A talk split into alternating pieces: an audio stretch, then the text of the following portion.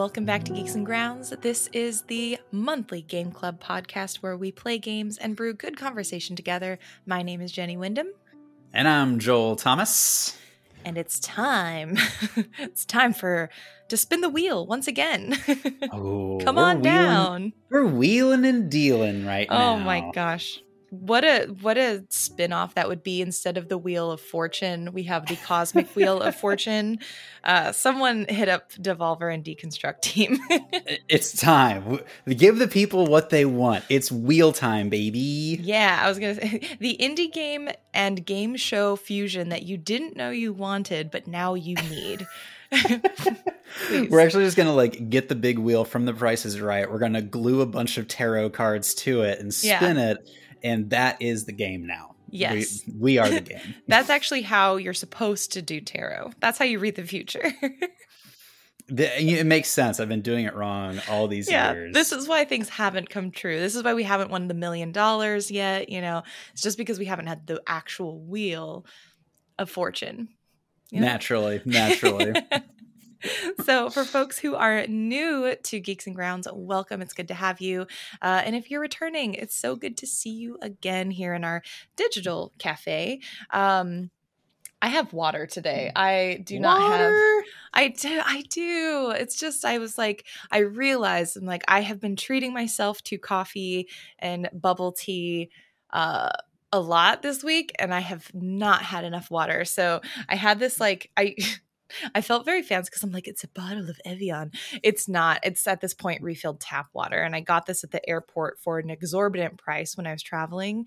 And now I'm like, I I paid like seven or eight dollars for this water. So this bottle will be getting a lot of use.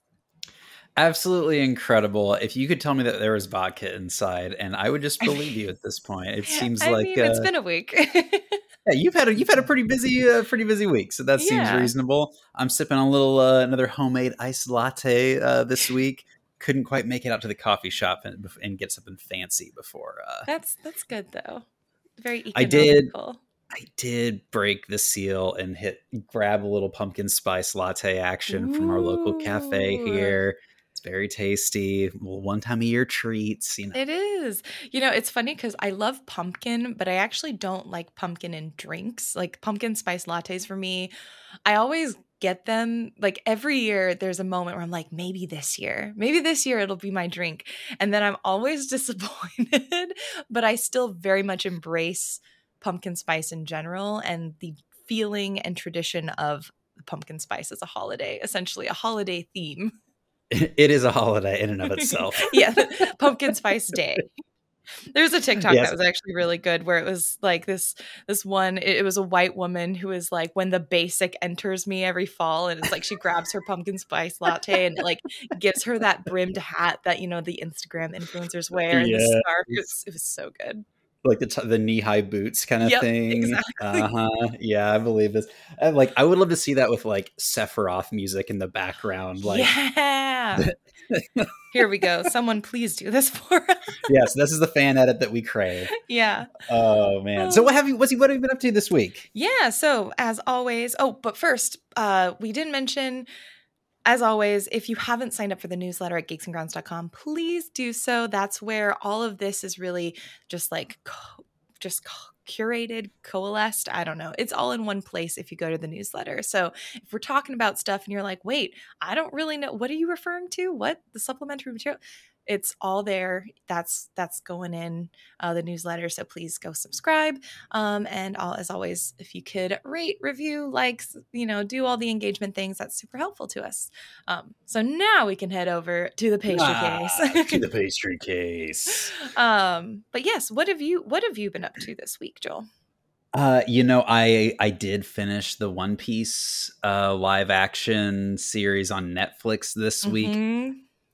Incredible. I had such a good time watching this. Like one of my like favorite. I don't know if there have been other really good ones. But definitely my favorite like live action anime adaptation I have seen. Like just Oh, so yeah. joyful, cool action set pieces, Oh engaging gosh. story, great flashbacks. I just I loved it. Yeah. I also did. I was texting you. I texted you basically as soon as I finished it, uh, and I was like, "This finale finale changed my life." Like I was, I cry, I laughed, I cried multiple times on the finale episode because I was just like, "Friendship, dreams." Uh, it was so good. I, I will say, after I finished, I was like, "I'm a One Piece stan. Here we go. It's time to start the anime." I started the anime not a You fan. did. I did. yeah. The first episode, I don't know. And again, it's become one of those things where I'm like, if I have to watch 50 episodes to like it, I'm not willing to put in that time. But uh yeah, I watched the anime and I was like, nope, definitely not a fan of the anime, but I will be getting the manga. I think I'm going to be going to the bookstore tomorrow to pick up like maybe the first two editions. Oh, that's a good idea. Mhm. So I I'll be doing that. uh I'm wondering eh, there's this thing called One Pace. Have you heard of this? no. One is this Pace. is this the one piece at home? Like It's like a person. Yeah, we got one pace at home. No, um, it is the uh, someone has gone through and identified all of the filler moments in the entire like 1200 episode series and wow. cut them out. And apparently, cool. it saves like huge percentages of time depending on the arc that you're watching or whatever. Yeah. So, yeah, definitely maybe worth your time. I mm. my only other like kind of reflection is like I thought people were way overly harsh on the Cowboy Bebop adaptation. I thought it was fine. Like it wasn't amazing, but it's fine. Yeah. And it's just like I I am now seeing like this is what one Cowboy Bebop could have been if it was executed just a little bit differently. And it's like, oh, now I like I do feel myself missing that a bit more. Yeah, I think it, it's kind of this double edged sword because now that because I think One Piece live action is the first good live action that we've ever had, like sort of in in the scope and scale that we you know that they did it, and um. I think now that it's set the bar, so anyone else who's going to be doing an anime adaptation is going to have to match what they did with One Piece in terms of quality. Um, I'm so oh this is I I I I'm so ready for the SAG-AFTRA strike to end with them winning because I am just like really sad that we aren't going to get the second season until that's over. I will say like that was one element where I was like Yeah. can we get the executives to just give up some money, please? Just so we No can have these really cool shows. Cause it's like we finally got this amazing adaptation. And I would love to just be excited for what's to come. But then you just see the executives not even coming to the table for the SAG-AFTRA strike. And I'm just like, oh my God. Yeah. Yeah, totally true. 100% Mhm. agree. Um, I did see that they announced that uh, One Piece has been approved for a second season. And they announced Yu Yu Hakusho as a, the next live action project, which could be badass. I would be so happy with a Yu Yu Hakusho anime if Right? they could do it well. Like again, Yeah. it's like until we get a couple under the belt that are good, I will always be very tentative about being excited. Like I saw the One Piece news and admittedly I wasn't a One Piece fan anyways, but I was like, okay, it's a live action anime. We have not had a single good one. Like I'm Yeah. still reeling from Ghost in the Shell. so like um I won't think about it and I'm really glad I didn't. And yeah, I'm just I can't wait for more. The guy who played Luffy in the series, I think he is one of he I can't stop thinking about his facial expressions. He has good. the best facial expressions and he he is an anime character. Yes, he embodied it, embodied Mhm. it for sure. oh, I also figured out because folks who um, know me know that I am not a Marvel fan. And I think we had maybe talked about how, like, He's come up. yeah, One Piece has a lot of the same elements as Marvel movies. And it's like, what it- what about One Piece has attracted me to it, made me fall absolutely in love with it. Whereas I watch, I try so hard to watch Marvel and it's just like never captured my heart. Mm. I realized. Um, because Sam so aptly pointed it out. He was like, Marvel characters don't seem like they really like like each other a lot of the time. Like it seems like they're always just a little bit standoffish, even if they're friends. They're like, there isn't this like level of kindness and camaraderie that we see in the mm. One Piece crew. And you know, I'm sure, I'm sure any Marvel fans like, what? No, these two are best friends. And I'm sure, yeah, sure, you can tell me that. But like the actors did not convey that to me in the movie. And in One Piece, I'm like, they all love each other and it makes me so happy. Um, yeah, so I, that was one among many elements that if anyone wants to hear about it, just let me know um, about why I think Marvel still like has not captured me, and I was so curious why, but One Piece has because it has mm. the same like outlandishness and like quips and like you know I, I just thought it was really interesting. Yeah, I think it's uh, it's worth digging into. Mm-hmm. Um, but not all of our news this week has been good. no, speaking of evil corporations and greedy mm-hmm. investors, mm-hmm. Um, the other just news that we wanted to shout out in the pastry case uh, came from the game industry. Now, normally pastry case uh, we didn't say this and we probably should. Pastry case is normally a place for us to just talk about what we've been consuming outside of the the game of the month. So you know we're talking about one piece.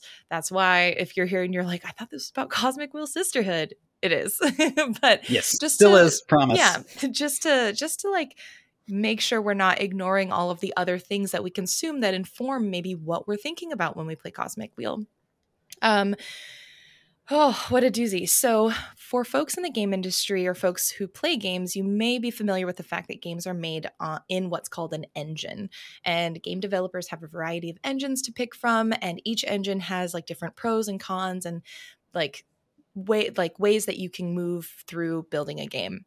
A very very popular engine is Unity back in the day, it was actually quite beloved for being highly accessible. They had a free version for hobbyists and students, and you could very quickly and easily get in, learn how to make a game. And it's, it's been an industry staple ever since mm-hmm. I can mm-hmm. remember, really. They announced a update to essentially their terms of service. Uh, and actually, let me bring it up because I feel like it would be it would be a disservice for me not to maybe summarize it a little bit with uh, with some actual text from the team um, and numbers. But this change in terms of service came very abruptly and essentially is absolutely horrible for developers. So, in a blog post, um, and this is from a GameSpot article titled uh, Game Developers Are Frustrated with Unity's New Predatory Business Model. I'll link it, it's again in the newsletter. Um, I will just read it. The company laid out a new monetization plan that now, inclu- now includes a runtime fee. This fee, Unity explained, is based on the number of times a game built with Unity is installed. Games developed using the lower cost plan will face charges once they hit the 200,000 in revenue a year and 200,000 lifetime installations, while Unity Pro and Unity Enterprise accounts have a threshold of 1 million in revenue and 1 million lifetime installations. There's a lot of details, but it's really convoluted because it's based on what tier of subscription you're on. Um, and it's slated to start January 1st, 2024. And the price that you have to pay per installation is minimum uh, a penny to 15 cents per installation, but those on lower tier plans could pay up to 20 cents per installation, which, if you think about, you have a game that you download. Game developers, for those who don't know, um, already have to pay to platforms a fee to just have their game on there. So part of the sale is already taken away. If they have a publisher, another slice of the pie is taken away to the publisher. Um, and now, if we are doing another slice of the pie taken away per game to Unity, uh, this is just just kneecapping developers. It's mm-hmm. horrible. Um, so I wanted to highlight this because this is something that's affecting the entire industry. And as a game club, um, we should know about what's going on, and you should be frustrated for developers. And if you have any ability to shout from the rooftops that Unity should change this policy, back it up, and like roll it back, please do, because um, mm-hmm. this is this is very very bad. Yeah, I, I also noticed, uh, you know, last month as we were, uh, we interviewed Emily from Sondering Studios to talk about uh, Taste of the Past, and she had this whole post about how like Unity is pretty uh, crucial for their work, and mm-hmm. this is mm-hmm. like going to have a huge impact on them. So, um, especially as like a, a, podcast that tends to do a lot of games that are more indie focused. Yeah. Um, man, this is such a blow to creators and kind of a slap in the face to the the work that that they've been doing. And yeah, we get out there, tweet about it. You know, mm-hmm. I don't mm-hmm. know if X about it. What do you? I don't know what you do on Twitter. We anymore. will say tweet because there. I refuse to call it X at this point. it's a small, yes, small can, stance that I will take. go zete about it or something. Oh man, yeah. So uh, not great news, but you know, following. I will say, last last year this time was when Dungeons and Dragons Wizards of the Coast uh, came out with their like change to their user licensing and the community stepped up and made a huge deal about this.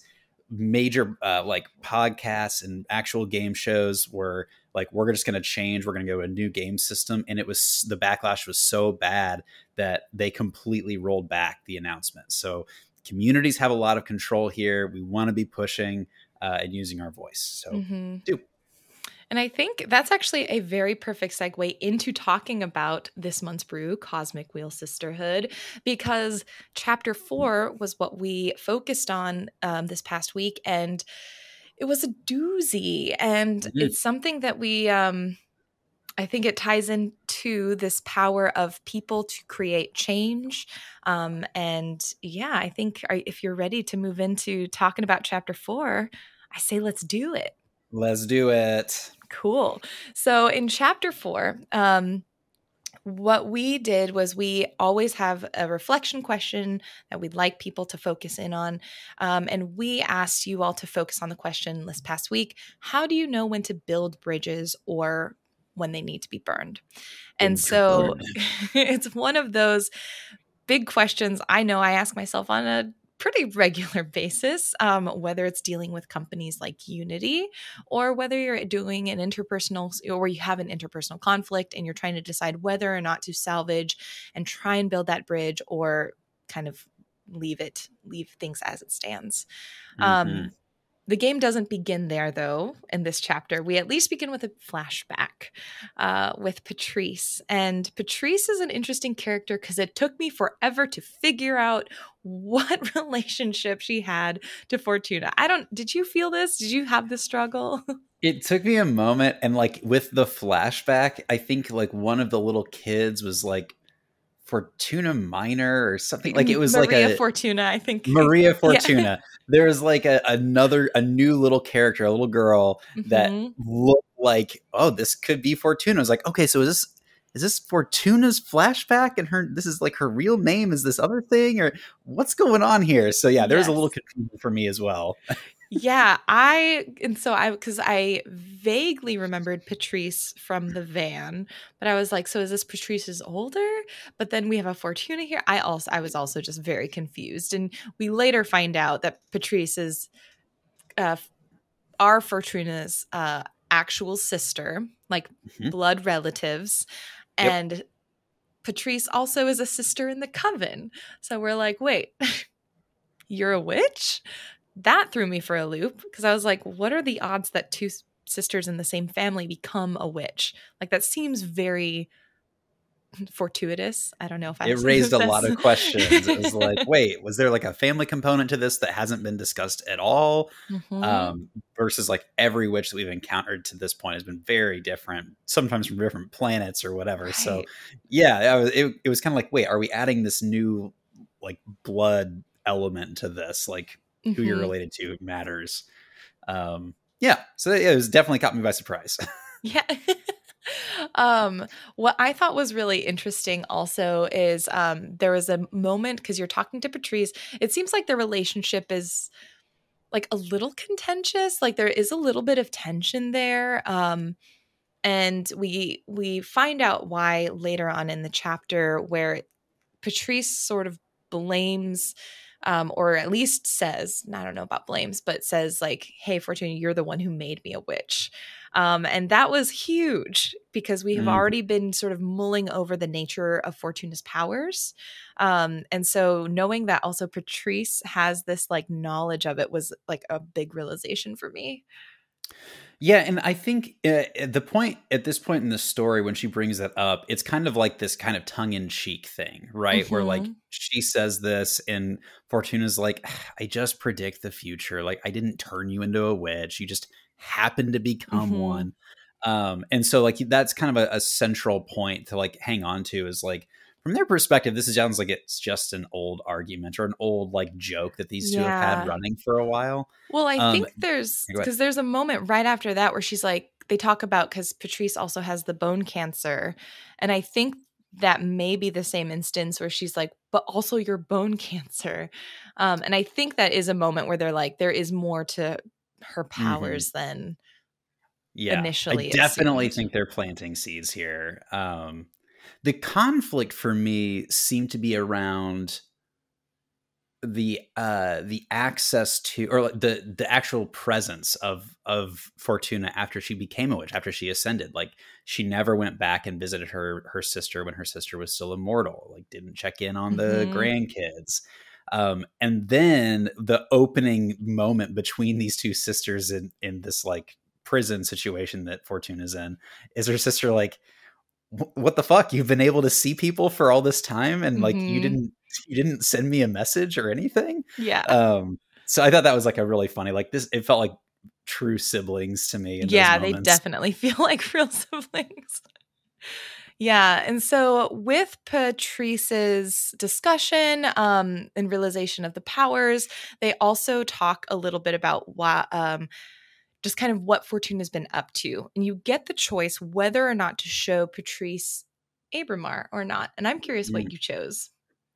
Uh, I did it. I I mm-hmm. I think almost every time I was given the opportunity to show Abramar, I did. Mm-hmm. Um, and I think it was around this chapter or the chapter before that I kind of committed to Abramar that like I'm going to try and make behemoths more of a like an accepted part of witch culture. Mm-hmm. um, and so i kind of was like living into that as much as i could. Yeah that's what i chose on my first playthrough. I admittedly i haven't finished chapter four on my second playthrough yet so i haven't gotten to that point where i get to pick. Um, this time around my second playthrough i will be hiding abramar to see what happens differently. Um, but the first time around i also was like no let's move forward with behemoth and witch relations and in that vein and also knowing that fortuna's powers are pre- not predictive but like manifestive i guess mm-hmm, um mm-hmm. i was like i already said that witch relations and behemoth relations are going to be good so i can show abramar to everyone yeah yeah uh, that makes total sense to me and like i i also got this sense from patricia patrice, patrice. early on that uh she is not a big fan of the establishment, and I was like, "Yes, I'm burning the world to the ground. I, I need an ally. Come on, sis, let's do it." Mm-hmm. so I don't know. It just seemed like I got that vibe. Like this is a person I can bring in, and she'll have my back. Well, and what's interesting is with that upcoming election, um, Patrice is the one that also asks you, like, "Are you going to run?" when are you putting your hat into the ring for this? Um, and I'm curious, are you doing that in your playthrough? This is the thing that I wanted to talk about last week. It was the one point where I felt really kind of put into a corner. I did not want to run. I mm-hmm. wanted to support Dahlia and every every decision that I made to answer these questions was like, no, like I'm supporting her. I want her to run. Mm-hmm. I like her mm-hmm. platform, yada yada. And then at the very end, after going through all those lines of dialogue, Patrice makes some comment, and I, I probably screen capped it and I can find it later, but um, she makes some comment that made me pause. And I was like, oh no, like I have to run just based on this. It was something oh. like, but you've lived this particular experience and you're the one who like has the ability to speak to it something like that i can't remember what it was mm-hmm. but it was kind of a bummer because i want i love dahlia's platform I didn't care that it was like idealistic from some people's perspective. Like, I want to break break things apart. And so I thought this was the way to do it. And I felt like they kind of put me in a corner and made me made me run. Dang. Well, so you ended up running after all of this hype for Dolly. I did. Yes, wow. I did. Uh, and so I am curious, like, if it will actually let you play through and not run. Like, is it, there a, a, It does. Because it does. My first playthrough, I did not run. I was like, what? No. Yeah, I said, I said, I am not willing. Like, I, I oh. have because here's the thing, I felt and I don't know because I actually have not run, so I don't know if this is the case. But at the, during my first playthrough, I was like, if I say I want to run, what's to stop me from just like drawing the cards and manipulating my telling of the future, my interpretation to just like push it in my favor and winning anyways. And so this idea of having this power of not just telling the future but like ha- making it happen in a lot of ways, I was like that would be so wrong of me to run.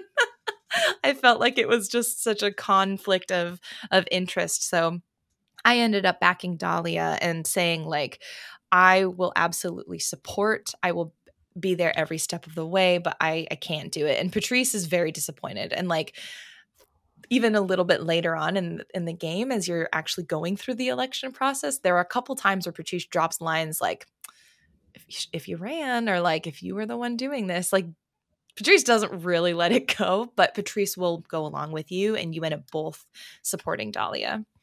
Oh, that's so interesting. Yeah. I okay. So first of all, you've said it, so I think we should like be really explicit about this. That like you are not just telling the future as Fortuna. Yes. The cards. No, they say draw, that. They say that. I think in chapter, chapter, four. Yeah. Okay, I can't remember if it's this one or the next one, but like explicitly, when you not only when you draw the card, but when you interpret the card, mm-hmm. you are determining like what the future is in this scenario. And so it really changed how I look back and saw like some of my other things. Like mm-hmm. I was like, oh my god i made a choice that essentially made an entire group of people like drug addicts for uh, Blondie witch whose name is escaping me right now. Um, Jasmine. Jasmine. Yeah. yeah. It's like, oh my God, I made this choice. And now this entire community are drug addicts because of me. Like they didn't have to be. I chose, I chose that dialogue option. It's like, oh, that's an interesting thing. I wonder if I guess that's true. Okay, here we go. Mm-hmm. Like really like the the weight and responsibility because of that one decision that I made really mm-hmm. reframed how I approached fortune telling for the whole rest of the game. hmm Yeah, it's wild because I had this. There was this like inkling that I had, especially at the very beginning of the game, where I'm like, it'd be wild if like all of this came true.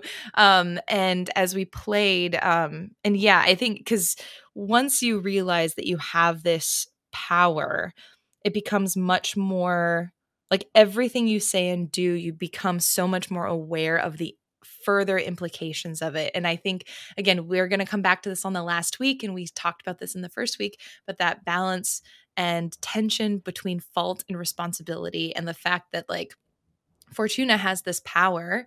Um, and we I mentioned in sort of my own thoughts on responsibility. I'm like, you can't I find it hard to be able to have responsibility without the power to enact the change that goes mm with it. And mm Fortuna has the power. So it's like at this point, maybe because some people could disagree with me and say it's Fortuna's responsibility to run because Fortuna has that power to make this change happen for sure. Um, but I felt like it wouldn't be a good use of the power, but it was a responsibility to perhaps back a person who could make it happen. So it's just this is where it gets so meaty and juicy wow. and good. Like this chapter 4 for me was the biggest turning point in the game. I cannot believe you didn't run. We have not talked about this prior to this yeah. moment. So like this is shocking because like the whole rest of this game like I I cannot wait to see what the rest of your game was like compared to mine. um well, I remember now like the thing the reason that I made the choice to start running is Patrice kind of makes you go line by line and be like, do you agree with all the stuff that these people mm-hmm. are running for?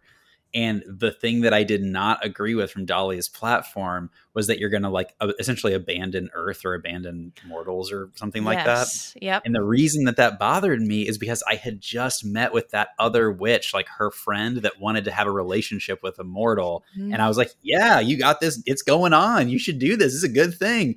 And so the idea that you're, we were taking away that agency of like these people that want to have relationship together and can't, I was like, I'm not really down with that. Oh, And when I got to that decision point, I was like, ah, it's the like it's I know it's just one thing out of this entire list, but it's a sticking point for me. No, I well, and that's the thing. I two points. One, I need to look back on what that whole the side quest relationship with that witch was because I I don't know if I'm remembering correctly, but I think I was like, yo, no, like break up with that person. Like I don't think they're good for you. I think there was a there was a relationship in there that I was like, no, I don't think this is a healthy relationship. And I wonder if that was the same one. I'll look it up and Oh. like do that. We'll talk about that next week. Um yeah, because she was the one who like had been asked by Adina to essentially like start war on on Earth so that they could harvest magical energy from them. And so it's like, do you back? Do you like first like her main thing was that like her relationship with Adina, Yeah. and then it's like after you got to a certain point, you had the option to like help her with her personal life, and that was where I got the conversation there. yeah, I remember getting that and I I I do remember telling her to stop the relationship, but I can't quite remember the reasoning behind it. So I need to look up. But now I'm like, we need to go into the relationship deets next time because I re- because it's curious to me that you were like, nah, go for it, like get it, and then I was like, uh, uh break it off. That's so interesting. And there, yeah, there were like, there were some interesting layers to that whole element. Like, that was one of those things that showed me how beautifully written the story was. Is like, Mhm. It, it's not just black and white. Like, this is good, this is bad. It's like, no, there are shades of gray here. And like, Mhm. people are going to just make decisions that have consequences. And maybe those consequences can be good, maybe they're bad, maybe they're in between. But um, it felt like the thing that get like choose your own adventure stories never do well is the like oh i chose to put my finger in the monster jam and now i'm a Right. giant in like goosebumps format right. or whatever but like this I, I don't know the nuance i just really appreciated it it's it's amazing um and i feel like playing it the second time it still felt incredibly impactful and like even when i'm up like crossing out the decisions that i made the first time through there's still at least two other choices all of the time and i'm still conflicted between the choices that i'm giving myself. Um so we'll we'll definitely we'll have to do like a deeper dive into some of these side questy like stories because there Yeah, there are a lot of really good ones. Um, but you're right, where we do go through, Patrice kind of takes us through all of the candidates, which we have a like a sleeper hit that comes through. Um, Mhm. not sleeper hit, what is it? Underdog, I guess, or like shadow verse dog. I, and like i don't know an establishment dark establishment horse. candidate yeah, an establishment candidate. Um, where we have Jasmine, who we know is very much of like maintaining the status quo, but pushing things in a little bit more of a like open, sort of like more modern phase. But a lot of it really still benefits the older witches. A lot of it still benefits the most powerful witches. Um, we end up, and we know Dahlia is like break break the wheel, you know, like change Yep. everything. Yep. Um, the one who I was like, uh, who was this witch named Capressa, who's this like elder witch who looks like this amazing like tree almost like this tree witch and Capressa is very much keep things exactly how they are. So like much more than Jasmine. Like we've already peg- pegged Jasmine as this kind of like, oh, Jasmine's the status quo. Capressa, like Capressa is the status quo. Jasmine's like status quo light. jasmine is like your classic like neoliberal in america yes. and Capressa is like your I don't know right wing like conservative or something like that. Even so interesting, her character design was so cool. Like Yeah. the tree witch imagery of her, I thought was just rad. And then Mhm. the second you start learning about her, it's like from the first sentence, you're just like, uh, nope.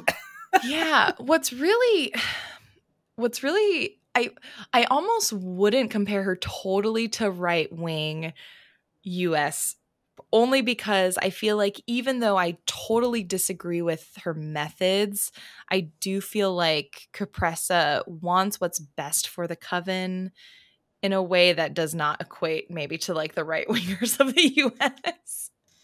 Um, All right, you're, you're you're more generous than I am, but I'll give you that. yeah, I think I mean definitely. I put a screenshot in her show notes, and it's of Dahlia saying "fuck Capressa," and I'm like, yes, I do agree with that. But I think Capressa, indeed. I think Capressa isn't like as malicious. I think Capressa just does not understand that the world needs to change at this point. Um, but yeah, Capressa, I was like 100% Capressa is not going to win if I have anything to do with this.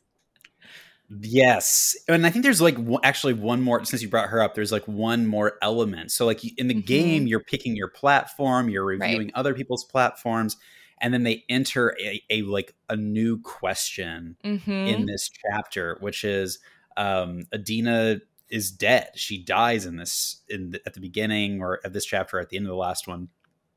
And there's a question about what to do with her body. Mm-hmm. And so mm-hmm. like it becomes an additional sticking point that played a big role in my in my campaign, which I'll, mm-hmm. get into mm-hmm. next week.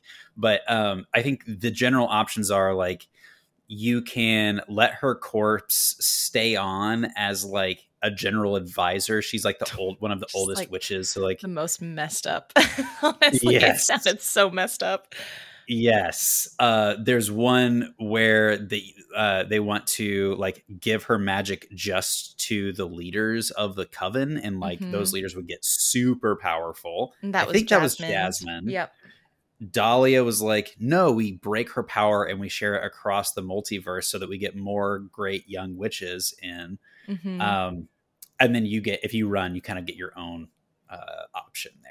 Um, but it's what option? It also comes, wait, what was the option that you picked for that? Uh, I'll, I'll look it up if you want to keep talking about it. I'll find my. uh Yeah, well, I will talk. I'll go back as you as you're looking for that. There is one element that I think is different if you choose not to run, um, and that is that I did get the opportunity to talk to Dahlia and say, "What is one thing I would change about your platform?" What? Yeah. So, what oh. I did was I said, I would like to change your Mortal Affairs platform from, I forget what it was. It was, I think it was like a cut all ties uh, yeah, situation. Ties. Mm-hmm. And I said, I want to be able to reveal witches to humans and have the knowledge of witches be like apparent and open and like have humans know about magic. Um, and Dahlia was like, all right, but you can only change this one thing. We're not changing anything else. So I'm like really happy I picked that first because I had one other thing I wanted to change, I think.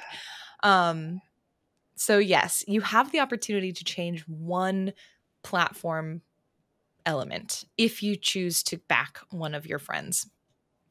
I am just so frustrated right now. I can't wait to hear about your experience in the next couple of chapters because I can't imagine what you did for the next couple chapters compared to what I had to do just based on me running. Like everything that I did yeah. in the last couple chapters is just all like, hey, you're running, so you have to do all this stuff now. Um, wow.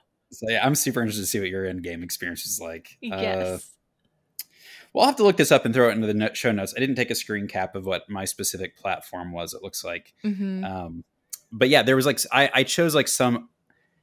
I either chose a new option or I chose to do the same thing Dahlia chose to do, which is mm-hmm. to, to, mm-hmm. share the power across everyone. In mm-hmm. fact, I'm mm-hmm. pretty sure that's what I chose to do. But there, basically, when you build your own platform, you get to use an existing platform that one of the others have, or you can like try to think of something new.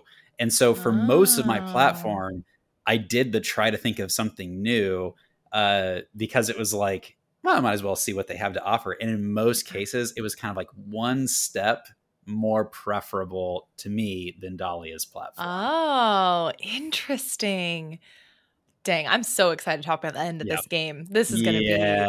be oh, fascinating. Oh, man. um, so after you you have this you know this is a this is a dense ch- this is a short chapter but it is a dense chapter um, because mm-hmm. you're you spend as a player majority of time going through all of the platforms thinking through all of it um, at the end you do get to build a political poster um, i assume you did one for yourself Yep. and i did one Yep. for dahlia um, Cool.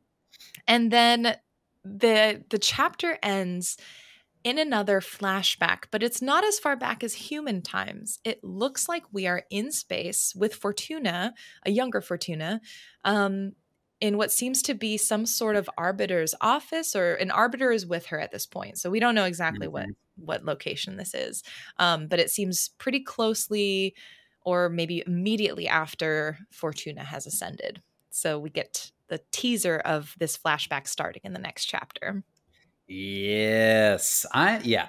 God, there's so much to talk about this game. I'm pumped. yeah I will say, kind of tying this back to our essential question this week around burning bridges and building them. Mhm. I did not even read Jasmine's platform when she came to talk to me about running for office. I just immediately said no. Same. I. It's kind of interesting how I think, in theory, I'm very much. Well, no.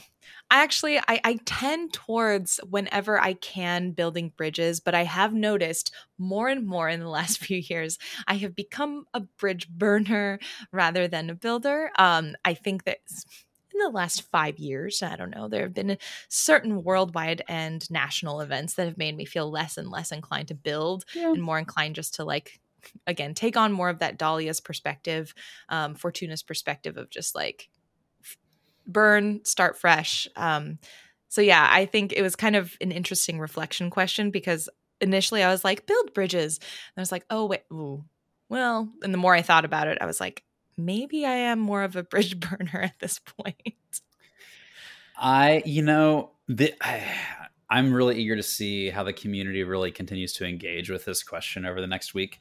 Mhm. I, um, i think this I was my- the last week's question I what I meant- yeah. yeah yes, it's it's Yes. you guys are listening As to this we're in- in recording it, yeah. I'm curious to hear how you all continue to talk about it leading up to the release of this episode. Excuse me. Um, I I think where I have found myself is that professionally, you have to you have to go pretty far to get me to burn a bridge with you professionally because I feel like at work it's like I'm just here to do my job. I'm collecting a paycheck and I am moving on. Um, and so I'll, you know, you got to work with assholes sometimes. But per, in my personal life, I don't really have patience anymore. I just kind of am, am past that point, and it's like Mm, if I get the sense that the person is making have, like interested in good faith conversations and is willing to dig in, cool. When I am dealing with like parents texting about fascist organizations and like, well, this one's not really that bad, is it? And it's like, yes, it is. It's fascist. It's book banning. It's Mhm. anti-LGBTQ people. Like, come on. So I don't know. I I am just finding myself like without the patience to do much bridge building right now and maybe that'll come back around but it doesn't seem like it will be Mhm. soon mm. Oh, dang. And just to close out, um, we had thank you to everyone who submitted questions and comments. We did have a few we'd like to highlight. Um, the first is a comment, I guess, from Pixelated Soul. Uh, Pixelated via Discord said, One thing I appreciate in this game is the choices don't seem black and white, which ties into exactly what Joel was saying, which is often not the case in games that give you choices. I find myself choosing something and having no idea of what sort of repercussions will ensue. Earlier in the game, I read to Taya, the arbiter, that she, quote, will play a huge role in the arrest of an important figure in the witch community, and that she is also going to kill a witch. Yo, also, what? I didn't even get that option. what? In chapter don't remember if I did four. yeah. It turns out Thea was attempting to arrest Greeth for summoning and merging her soul with a behemoth. Greeth da- decided she would rather die than be arrested, so she is dead in my game. All decisions made when I didn't even know she existed, which is wild because Greeth ended up being super critical at the end of my game. Like, At the end of At your the game, end of my game, Greeth was a major player. I romanced Greeth, and she was with me throughout like the whole second half of the game. She lived in my house. What? Yes, Oh my god. I just assumed everybody got that. No, No. Oh my gosh. No romance. We had flirtations, but no romance. And Greeth, yeah. Okay. Wow.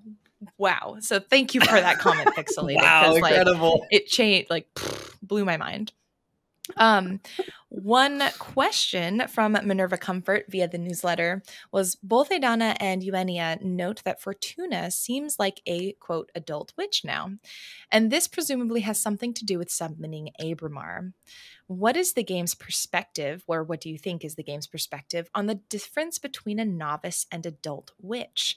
Thought it might be worth discussing or thinking about for the cast Ooh, honestly, this question maybe should be in the newsletter for next week. I would Yeah. like like the whole community to talk about this. Like, wow, I have not thought about this. Do you have some initial thoughts on this? Yeah, I have some initial thoughts. I think what's really interesting to me is this uh, element of power that witches seem Mhm. to gravitate towards. Um, they already delineate between older witches and younger witches in terms of also the powers. Um, Mhm. Later on, I think we learn a little bit more about the elements of how witches delineate themselves, categorize themselves, and then like kind of grow within the rankings of the coven. And a lot of it seems attributed to their specialties and their power. Um, I think this idea of summoning a behemoth, I mean, it's absolutely banned, you know, by the witch society, by the coven. And so it seems like such an element, like a Hmm. core display of power. It's like one of those mature moments. I think that a like a sign of maturity for a witch. But I think maybe we should actually come back to this next week because I think there are some Yeah. story elements that um we'll talk about next week that tie in with this question quite a bit. But I really wanted Yeah. to highlight it now so that folks can think about it as they play moving forward. Yeah, I, I my only like, kind of initial thinking is when she goes to use her own deck instead of like a deck that she purchased or acquired through some other means. It's like she built it with her own power, and so she's not leaning on other systems, Mm, people, tools as a crutch. And it's like Mhm. most of these other witches, they seem relatively independent. Um, like they're not holding onto a mortal tool in order to cast their magic. mhm. Um, so I don't know. I, that's some interesting thoughts there. Very fun. Yeah. And then this next question, I think, is another one that is something to consider throughout a playthrough, not necessarily just for this chapter, but I it was so good I had to I had to include it. Um, Valis via Discord asks, "Who are we, the player in this game?" And this is one that actually goes through maybe a second playthrough, so know that maybe even in a first playthrough, this is not something that you would have the answer to. The game opens with Fortuna reciting, quote, Stranger to my soul, invade my body. Stranger to my soul, invade my mind. Grant me an eye to see beyond my torment. Take my pride, take my sorrow, take my chains. Turn them into power, wisdom, and revenge. Stranger to my soul, invade my magic. Stranger to my soul, become my faith. Uh, this is followed with the eyes of Abramar opening, suggesting she's talking to him, but we control Fortuna. Is it possible that the spell is what allows us to see the story? Are we the invasion in her magic? And are we supposed to help her find revenge? Is this for Abramar or just a primer for the player about how they might approach this game? Which I thought was a Wow. great consideration, uh, which I didn't even think about until I finished the game. So I'm amazed, Valis, that you brought this up like halfway through the playthrough. Like, so insightful. Hmm. I hadn't thought about this at all. Um, I I think that like you 100% justified within the text. Like I think this is a totally valid reading. So I I've, Mhm. I think there's a lot to be explored here. Excellent Mhm. point. Mm-hmm.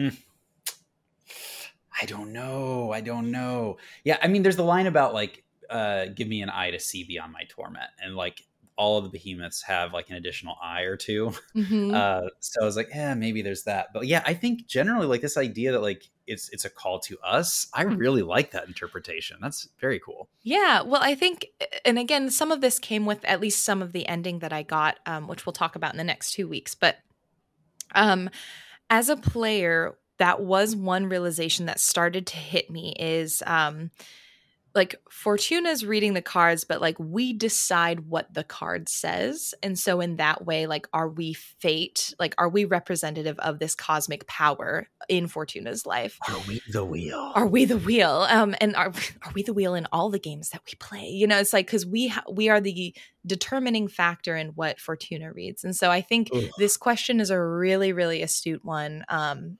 and I think we'll probably continue, like the question that Minerva put in about novice and adult witches. We'll probably continue to revisit that, but we had to just read these out for you all uh, so you know just what's going on in the community because there's some good stuff being asked and answered.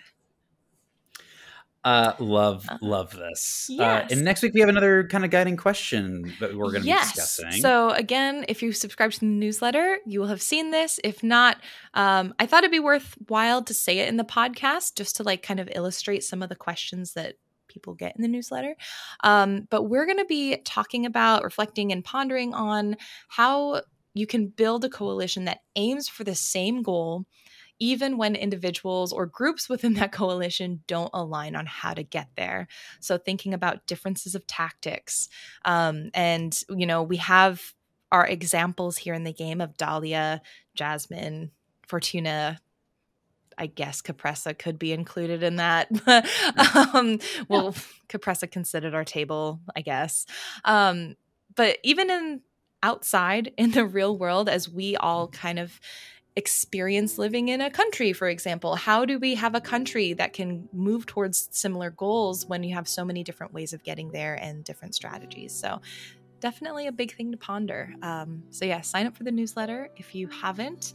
Um, to get that question in your inbox. And if you are in Discord or getting the newsletter, please respond in there in the forum or just hitting reply because uh, we'd love to hear what you have to say thank you so much for joining us. Uh, this has been a lot of fun chatting through Cosmic Wheel. Interested to keep talking through the rest of this game with you all. Uh, we got some big, big divergence expe- experience coming yeah. in the next week. It sounds like. Um, I thought of a poem as we were sitting here uh, as a way to, to wrap us up today. All right, I'm ready. Put pumpkin spice on my latte. Call me a basic bitch. Put pumpkin spice on my cards call me a basic witch. Oh, oh my god! I have to snap for that.